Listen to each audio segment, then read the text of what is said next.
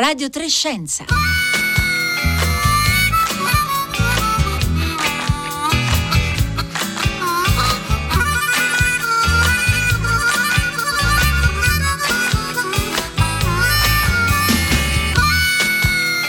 Qualche secondo prima delle undici e trentuno minuti, un buongiorno da Elisabetta Tola, ben ritrovati a Radio tre Scienza, in onda oggi dagli studi RAI di Bologna. Un saluto anche a tutte le ascoltatrici, gli ascoltatori che ci seguono in streaming oppure che ascoltano le nostre puntate in podcast attraverso la app RAI Play Radio. Oggi è giovedì undici novembre e tra qualche giorno, il quindici novembre, si celebra un anniversario eh, molto importante per il mondo della tecnologia, eh, che è quello della commercializzazione del primo microprocessore, l'Intel quattromilaquattro, eh, messo a punto da un italiano, Federico Faggin, eh, un anniversario che però, come vedremo, diciamo è un po' lo spunto da cui partiamo oggi, ma che si inserisce in un quadro molto più complesso. E eh, la storia dei microprocessori è un po' anche la storia di come noi abbiamo Eh, man mano eh, sviluppato la nostra, in un certo senso, relazione, interazione col mondo dell'informatica e di quello che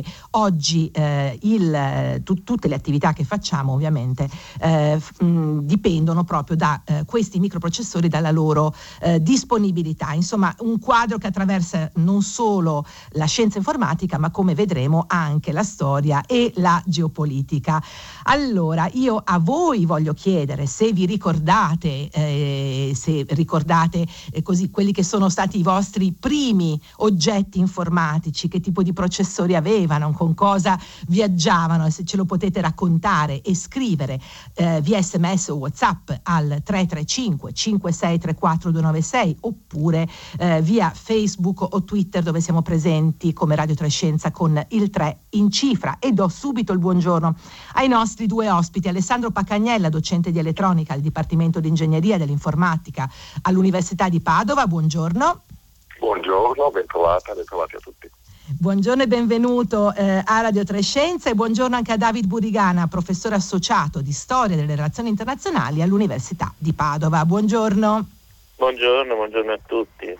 David Burigana, partirei da lei per aiutarci a inquadrare quel momento. È eh, il settantuno, cinquant'anni fa, eh, l'informatica no, non nasce certo in quegli anni, ma è un momento particolare in cui appunto si eh, arriva a questo eh, particolare oggetto, e, e in un contesto che è anche quello di una già di una competizione internazionale piuttosto interessante. Sì, ehm, diciamo quando arriva questo microprocessore, questo consente davvero una rivoluzione, eh, francamente, attraverso il mercato. Uh, un po' un confronto, il passaggio dal motore a elica al jet. Eh, siamo all'inizio degli anni settanta e mh, diciamo già stata lanciata, insomma, la corsa allo spazio, però c'è già una corsa sul, uh, sull'elettronica, e questo microprocessore consente veramente un salto. Ho parlato di mercato perché in realtà l'industria militare sta puntando su un'altra ricerca in fatto di miniaturizzazione dei processori, eh, in particolare per quello che sarà un aereo, questo effe quattordici Tomcat. Anche questo è un salto nel, nell'elettronica applicata a, ai sistemi d'arma, e questo e quindi questo, questo processo Ehm, di impegno, diciamo, finanziario militare statunitense eh, avviene su un livello più segreto. Invece la, la vera rivoluzione del, fatta dall'Intel eh, avviene soprattutto a livello di mercato, e sarà estremamente rapida nel decennio degli anni settanta, e a livello eh, non solo statunitense ma anche dell'Europa occidentale. Siamo negli anni, David Burigana, della Guerra Fredda, quindi anche questo gioca un ruolo in, in quello che è l'assetto eh, di quel momento? Sì, perché proprio ritorno su questo aspetto del mercato e della possibilità della forte esportazione dei prodotti statunitensi e del legame in particolare con l'Europa occidentale. eh, dove in particolare la Francia, però anche la Germania, hanno lanciato dalla fine degli anni sessanta dei, come si chiamano in Francia, Plan Calcul, eh, l'idea di sviluppare hardware e software nazionali. Per la Francia anche rendersi indipendente rispetto eh, diciamo alla dimensione statunitense, eh, mentre invece in Germania con una forte sinergia dei prodotti statunitensi. E eh, gli Stati Uniti eh, dall'inizio degli anni sessanta sono presenti grazie al successo dell'integrazione europea eh, in Europa occidentale con tutta una serie di eh, filiali, per esempio la Fairchild eh, ad Agrate Brianza, dove eh, nel sessantasette sessantotto venne impiegato appunto Federico Faggin, ne è un esempio. E, eh, e in questo vi è un forte stacco eh, che, che sarà evidente sul fine degli anni settanta, all'inizio degli anni ottanta, rispetto a quello che si sta producendo nello spazio sovietico, eh, che, che viaggia naturalmente in, in un'altra, eh, come dire, su un altro binario. Allora, prima di eh, continuare ecco la nostra riflessione, anche per tornare poi al presente, a vedere cosa oggi si muove nella eh, diciamo geopolitica del microchip, e prima di chiedere ad Alessandro Paccagnella di aiutarci a capire anche che, veramente che tipo di rivoluzione o comunque di grande cambiamento è stato questo eh, particolare microprocessore, vi propongo di ascoltare una clip di un'intervista realizzata dal nostro collega Paolo Conte, qui sempre a Radio Tre Scienza, nel duemiladieci, proprio a Federico Faggin, eh, in occasione del, del premio che ricevette dalle mani di Barack Obama, cioè la Medal of Science. Allora, Federico Faggin racconta proprio come ha lavorato a questo microprocessore, quali sono state eh, diciamo le fasi che hanno preceduto appunto la, eh, l'ottenimento di questo prodotto. Ascoltiamolo insieme. Ho lavorato circa ottanta ore al giorno, ottanta ore alla settimana, da nove a undici mesi praticamente. Io sono eh, arrivato all'Intel in aprile del millenovecentosettanta, l'Intel era in ritardo di sei mesi con il progetto perché avevano promesso che si partiva subito, però non avevano nessuno eh, che sapesse come fare queste cose. Senta, e quel giorno in cui lei arrivò a realizzare materialmente questa sua invenzione, che cosa accadde? Il momento cruciale, quando ho fatto il testing della quattromilaquattro, ho visto che cominciava tutto a funzionare. Sono stato su tutta la notte praticamente a fare il testing eh, in maniera da assicurarmi che tutto funzionasse, e eh, verso le quattro del mattino sono tornato a casa eh, proprio in, in uno stato di, di qua si dice elation, cioè di, di eccitazione, di contentezza, di gioia. E mia moglie era, mi aspettava perché anche, anche lei era aveva partecipato alla mia attività, e, e, e quando sono entrato mi, dice, mi, mi, mi ha chiesto uh, allora funziona? Sì, ho detto funziona, e è stata una cosa, un momento molto molto molto emozionante, molto bello. L'entusiasmo, l'entusiasmo di Federico Faggin nel raccontare appunto la messa a punto di questo primo eh, microprocessore per il mercato commerciale. Alessandro Paccagnella ci aiuta a capire perché è stato un momento così importante, cos'è che è cambiato rispetto appunto ai processori o comunque alle schede che si utilizzavano prima. Il grande cambiamento è stato l'integrazione, ovvero sia la capacità di integrare, di stampare su una singola piastrina di silicio tutti quei componenti che servivano per realizzare il, lo scopo del microprocessore, ovvero sia controllare un sistema che svolge dei conti, che svolge dei calcoli, che fa della computazione. L'integrazione su un singolo chip è fondamentale perché garantisce la vicinanza, garantisce la possibilità di sviluppare questi dispositivi in modo integrato e andare a seguire la legge di Moore, che mh, ha pilotato l'industria microelettronica dagli anni sessanta fino ad ora, che ci dice che mh, la capacità di calcolo dovrebbe raddoppiare ogni diciotto mesi, e in realtà il numero di dispositivi integrati in un singolo chip, che sono poi transistor, dovrebbe raddoppiare ogni eh, due anni. E, infatti, da pensare a cosa fondamentale, quando Faggin disegna il suo e realizza il suo chip, lui usa una tecnologia in cui la minima dimensione stampabile sulla superficie di silicio sono dieci micrometri, ovvero sia dieci millimetri millesimi di millimetro e il suo chip quarantaquattromilaquattro eh, ha circa duemila transistor. Al giorno d'oggi le dimensioni stampabili sulla superficie di un chip sono dell'ordine di cinque nanometri, quindi cinque milionesimi di millimetro.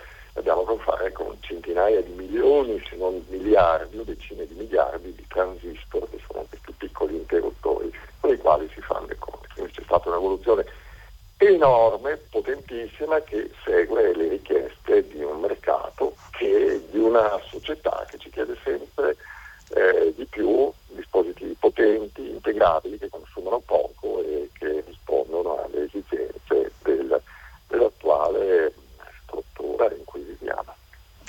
Ecco, quali sono, Alessandro Pacagnella? Quindi adesso abbiamo capito, diciamo, che ormai siamo in un, un ambito eh, che potremmo dire proprio di un'industria nanotecnologica, quindi anche altamente sofisticata, molto specializzata. Quali sono le fasi principali eh, che ci portano dall'ideare un, eh, un transistor, un microchip che funzioni oggi secondo le esigenze attuali, poi alla produzione e alla disponibilità sul mercato? Alcune fasi fondamentali, ovviamente la prima è la fase di progettazione, e che fa amplissimo uso di strumenti software nei quali gli Stati Uniti hanno un controllo amplissimo del mercato. Ci pare che è una presenza europea, ma gli Stati Uniti sono predominanti in questi strumenti software, che consentono proprio quello che si chiama il chip design, la progettazione del chip. Proprio che si passa questa, eh, questa struttura così disegnata alla fonderia, alla foundry, dove viene fisicamente realizzato, e naturalmente ci possiamo accontentare di processi meno scalati, quindi con dimensioni più ampie del singolo transistor e meno transistor integrati in un singolo die, in un singolo pezzettino di, di silicio, che di solito ha l'area di un centimetro quadrato giù di lì, oppure possiamo andare verso delle tecnologie molto spinte, tipo quelle che si hanno fortunatamente non in Europa, ma si hanno a Taiwan, a Sud Corea e, e anche negli Stati Uniti della West Coast, soprattutto Intel. Dopodiché c'è una fase successiva, che è quella dell'assemblaggio, del test, del packaging dei dispositivi che arrivano all'utente finale, che può essere il mercato libero del, del consumer, o può essere un'altra azienda che li usa per integrare i dispositivi all'interno della loro filiera produttiva.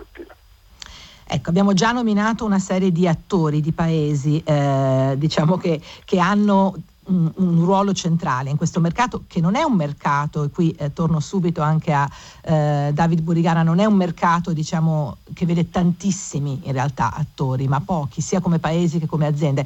Vorrei però prima leggervi alcuni dei messaggi che abbiamo stiamo ricevendo al tre tre cinque cinque sei tre quattro due nove sei. Abbiamo chiesto alle ascoltatrici e ascoltatori di segnalarci i loro primi Eh, oggetti informatici, le prime cose con cui hanno lavorato, e vince alla grande il Commodore sessantaquattro. Claudio Ravarese, Andrea, che diceva: negli anni ottanta il Commodore sessantaquattro non sapevo nulla di informatica, lo usavo per giocare e mi sentivo importante. Norbert ci dice: ho lavorato molto con i primi calcolatori, con Intel ottanta ottanta e soprattutto Z ottanta. Altri tempi, facevano molte cose con poca memoria perché non c'era la grafica. E poi appunto un altro ascoltatore e ascoltatrici che ci dice di nuovo del Commodore sessantaquattro. Eh, anche Antares da Bari lo dice: scherziamo, io ho usato molto il Commodore sessantaquattro e sono oggi un esperto di intelligenza artificiale grazie a questo oggetto. E, e poi c'è chi ci dice eh, tra il settantuno era il settantuno, e con il pedagogista Margiotta di Venezia lavoravamo con un cosino proto personal Toshiba per vedere cosa si poteva fare a scuola. Eh, quindi insomma gli ascoltatori ci stanno dando così conto anche appunto di quelli che sono stati i primi passi proprio di noi consumatori, di noi eh, cittadini e cittadine con l'uso dei, dei computer. Però David Burigana, torno a lei, eh, diciamo lei ci, ci dava, ci delineava quella che era la situazione geopolitica al momento, in quel momento, negli anni settanta. Oggi gli equilibri sono fortemente cambiati, siamo in un altro momento storico. Sì, infatti, diciamo, questo aspetto della microelettronica, grazie francamente alla collaborazione con Alessandro, eh, mi invita a riflettere nella crisi, per esempio, in Estremo Oriente, no? Tra Taiwan, la Cina, eh, gli Stati Uniti, ecco che non è, eh, ci sono vari elementi in gioco, e un elemento fondamentale è questo della microelettronica. Alessandro è sicuramente più preciso di me, ma Ci sono stati recentemente investimenti per miliardi di dollari da parte degli Stati Uniti a Taiwan e c'è una conoscenza fondamentale che i cinesi non hanno. Taiwan, eh, come citava anche Alessandro, la Corea.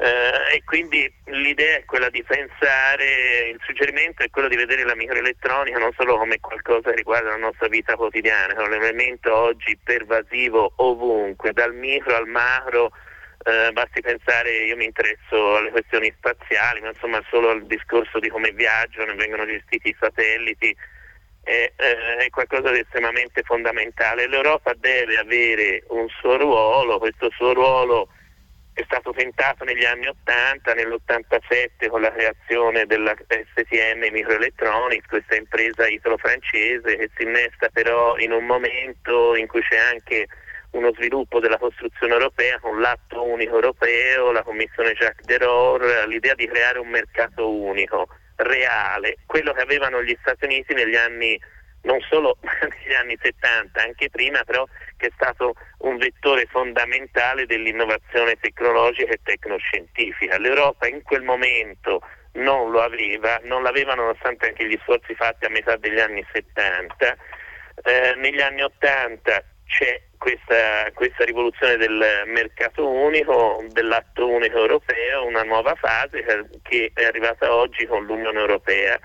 Eh, L'Europa deve interrogarsi del perché si trova al nono, forse dopo il decimo posto eh, in questa corsa che è molto strategica.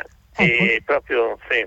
No, una corsa strategica che ci, ci fa ovviamente mh, capire come attraverso, diciamo, la lente di questi microprocessori possiamo leggere anche quelli che sono gli equilibri eh, commerciali, industriali tra i grandi attori di oggi. Eh, sappiamo che c'è un momento particolarmente critico nel rapporto fra Cina e Stati Uniti, per quanto abbiamo sentito anche oggi a Radio Tremondo, c'è stato questo momento di incontro, diciamo, di, eh, e di unione su un unico documento per quanto riguarda gli impegni climatici, ma sappiamo che ci sarà un incontro eh, la prossima settimana invece per quanto riguardano tutti gli altri aspetti di, eh, di crisi e di, e di problemi che ci sono ancora sul tavolo tra questi due paesi. Alessandro Paccagnella, l'aspetto, diciamo, eh, la, la relazione Stati Uniti e Cina la possiamo leggere anche attraverso questo elemento della eh, corsa ad avere microprocessori sempre più potenti e ovviamente a dominare questo mercato?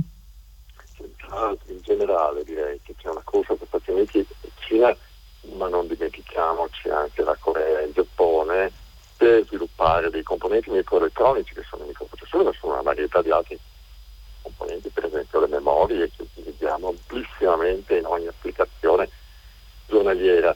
Su questo la Cina ha fatto uno sforzo enorme di eh, avanzamento dal punto di vista tecnologico e scientifico. Ricordiamo che eh, la microelettronica, la nanoelettronica si basa su una scienza molto raffinata che è la meccanica quantistica, che è una, va a realizzare proprio nella microelettronica una delle applicazioni più eclatanti. Quindi c'è un bisogno di sviluppare tecnologie ma anche conoscenza di base, scienza di base. La Cina ha investito tantissimo puntando ad autonomia che non ha ancora raggiunto e che dipende ancora molto da importazioni dal mercato esterno. Gli Stati Uniti, malgrado tutto, conservano una presenza dominante tra le prime dieci Eh, aziende al mondo per vendita di semiconduttori. Sei sono statunitensi, due sono sudcoreane, una di Taiwan, eh, su cui per questo c'è questo momento di, di grave tensione anche tra Stati Uniti e, diciamo, il mondo occidentale e Cina, e una sola europea. Vorrei dire, nel duemila le cose erano un po' diverse, vent'anni fa c'erano tre aziende europee nelle prime dieci. Eh, abbiamo perso un pezzo di, di mercato considerevole, siamo passati da circa il venti per cento al nove per cento. L'Europa fortunatamente sembra dare dei segnali di risveglio, di attenzione e di investimento verso questo settore che davvero viene vissuto come strategico per l'intelligenza artificiale, cinque G, l'Internet of Things, tutto quanto eh, segue nella nostra società dell'informazione e della comunicazione. Ecco, ecco, è importante ricordare anche tutti questi ambiti, perché sono effettivamente tutti dipendenti proprio dallo sviluppo di questo eh, nano oggetto, diremmo. Eh, ora Alessandro Paccagnella, vorrei leggere altri messaggi degli ascoltatrici e ascoltatori, perché si sono davvero scatenati nel raccontarci i loro primi eh, strumenti informatici. Eh, Matteo da Roma che ci dice: nel duemilauno avevo quattro anni di età e imparavo a smanettare con il computer, eh, con il vecchio quattrocentottantasei dei miei nonni, otto mega di RAM, pochi mega di eh, hard disk, eh, il floppy, insomma eh, strumenti ancora appunto molto, che appartengono quasi già in un certo senso eh, alla storia dell'informatica, quasi archeologici potremmo dire con lo sguardo di oggi. Mo- continuano molti a segnalarci l'esistenza, cioè diciamo la presenza di un Commodore sessantaquattro eh, a casa loro. eh, Adriano da Roma ci dice: nell'ottantadue ero studente di elettronica, computer Z S Spectrum circa cento k, centomila lire, il microprocessore zero ottanta Zilog, si collegava al, alla tv e al registratore a cassette per leggere i programmi. Insomma, molte le esperienze qui. Alessandro Paccagnella, a Padova state anche lanciando un corso che vuole proprio raccontare in un certo senso il eh, microprocessore attraverso questi aspetti anche di geopolitica e di storia. Eh, è, è un corso ovviamente per, per gli studenti, ma proprio per dare conto di queste intersezioni tra questi aspetti. Esatto, allora questo arriva da un'esperienza che ho fatto durante gli ultimi sei anni come direttore delle relazioni internazionali, che ha messo in contatto con molti ambienti, appunto a livello internazionale, anche ambienti culturali all'interno del nostro Ateneo, con un Ateneo multidisciplinare. Per questo l'ambiente appunto delle relazioni internazionali, perché mi si collega David Burigana, anche il professor Guarsuri, ehm, che fa parte dello stesso gruppo, e mi sono chiesto, ma che visione stiamo dando ai nostri studenti di ingegneria per quanto riguarda un tema così importante come la microelettronica, la nanoelettronica, le tecnologie per la società, comunicazione e informazione. Ed è una visione che è molto tecnica e di grande qualità senz'altro, ma che forse manca di una, quegli aspetti legati proprio alle interazioni politiche che sono fondamentali al giorno d'oggi, che determinano anche l'evoluzione dell'industria e la controllano. Basta vedere la crisi dei chip con la quale abbiamo a che fare. Dall'altra parte, parlando con David, siamo anche, abbiamo convenuto che questo corso potesse essere interessante non solamente agli studenti di ingegneria dell'informazione, ingegneria elettronica, ma anche agli studenti di scienze politiche, per dare a questi ultimi un'infarinatura delle tecnologie che sono alla base del nostro vivere sociale e che costituiscono una parte interessante, importante anche delle relazioni internazionali. Quindi immaginiamo un esperimento di un corso rivolto a studenti di ingegneria e di scienze politiche che mh, dia una visione ampia e metta in contatto due mondi che di solito non hanno molte opportunità di dialogare fra loro. Ecco, uno degli elementi, forse riprendendo un po' anche lo spunto che eh, segnalava prima Alessandro Paccagnella, cioè l'importanza di un certo anche risveglio dell'Europa e forse di nuova attenzione, però uno degli elementi, David Burigana, torno a lei, eh, che dobbiamo tenere presente, ne parliamo spesso da questi microfoni, quando parliamo di tecnologie altamente sofisticate, è che non è semplice ricostituire una filiera o mettere in piedi una filiera una volta che si sono perse in qualche modo sia le professionalità sia le infrastrutture. Eh, bisogna avere anche in questo uno sguardo un po' storico, cioè, ci vuole del tempo e ci vuole anche una certa visione di lungo periodo, o sbaglio, anche in questo settore? Beh sì, infatti, due elementi per spiegare l'importanza strategica. L'elettronica ha una forte accelerazione durante la Seconda Guerra Mondiale per, con Enigma, per ritrovare i codici dei nemici, e eh, con il progetto Manhattan per la bomba nucleare. Queste sono due immagini dell'importanza, e oggi è rimasto e rimane uno dei, dei settori strategici. Ci vuole una visione di, lunga, di lungo periodo. La nostra idea è quella di suggerire anche l'importanza della diplomazia tecno-scientifica E, eh, e suggerire con una serie di casi studio mh, alcuni elementi, caratteri che ci possono far riflettere ancora oggi, in particolare per quanto riguarda il ruolo dell'Europa, sia le grandi opportunità, quindi le sinergie, però anche i grandi limiti costituiti dalla difficile mediazione degli interessi nazionali. Eh, però anche l'aspetto fondamentale, la necessità di una visione di medio e lungo periodo, proprio perché, anche questo la storia lo fa vedere, alcune scelte strategiche fatte in Europa hanno consentito all'Europa di mantenere la leadership in alcuni settori di innovazione tecnoscientifica, che hanno anche una forte componente politica, e anche nell'attuale, per esempio, questione del clima, poter avere eh, un'agenzia spaziale europea che ha un forte programma di osservazione alla Terra, con la quale collabora la Commissione europea con un progetto che si chiama Copernicus, è, è un altro esempio, certo, di strumento politico. Di, di Copernicus abbiamo parlato spesso da, da questi eh, microfoni, ne abbiamo parlato anche per le applicazioni, anche per le applicazioni proprio quotidiane che perfino per tutti noi sono eh, accessibili. Eh, Alessandro Paccagnella, stiamo Um, abbiamo pochi minuti ancora, però è molto importante ricordare un elemento, e cioè il fatto che per la produzione di questi microprocessori sono poi centrali alcune materie prime, e qui il discorso sia geopolitico che tecnologico eh, diventa centrale, perché è una questione anche di dove si trovano queste materie prime.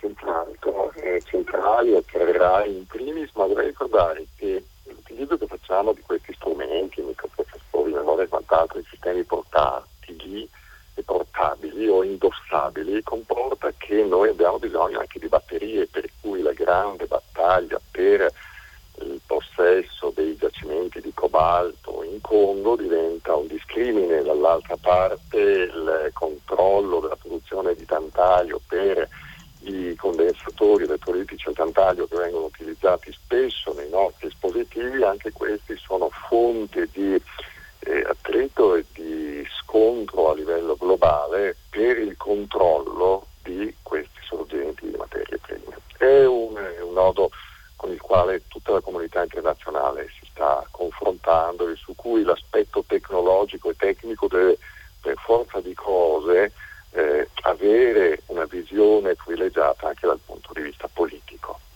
Dove sono, l'abbiamo detto in qualche altra occasione, ma proviamo a ricordarlo, quali sono i paesi o i luoghi del mondo dove queste materie si trovano? Perché eh, spesso coincidono con luoghi, diciamo, eh, dove poi ci sono eh, conflitti e appunto eh, questioni m- molto complesse, diciamo, di rapporti anche tra altri paesi che mirano appunto al controllo di queste materie. In primis, beh, la Cina è la grande fornitrice, la grande depositaria di terre rare. D'altra parte però, eh, proprio per sciogliersi da un legame così stretto con la Cina, si stanno cercando altri sorgenti. D'altra parte ci sono altre materie fondamentali, altri materiali fondamentali che arrivano da paesi ricchissimi da un punto di vista geografico come il Congo, ma sfortunati dal punto di vista politico, soggetti a guerre e conflitti interni assolutamente devastanti. Lo stesso Afghanistan era stato citato come elemento di possibile perturbazione in questo campo. Vedremo cosa, come, come evolvono le cose.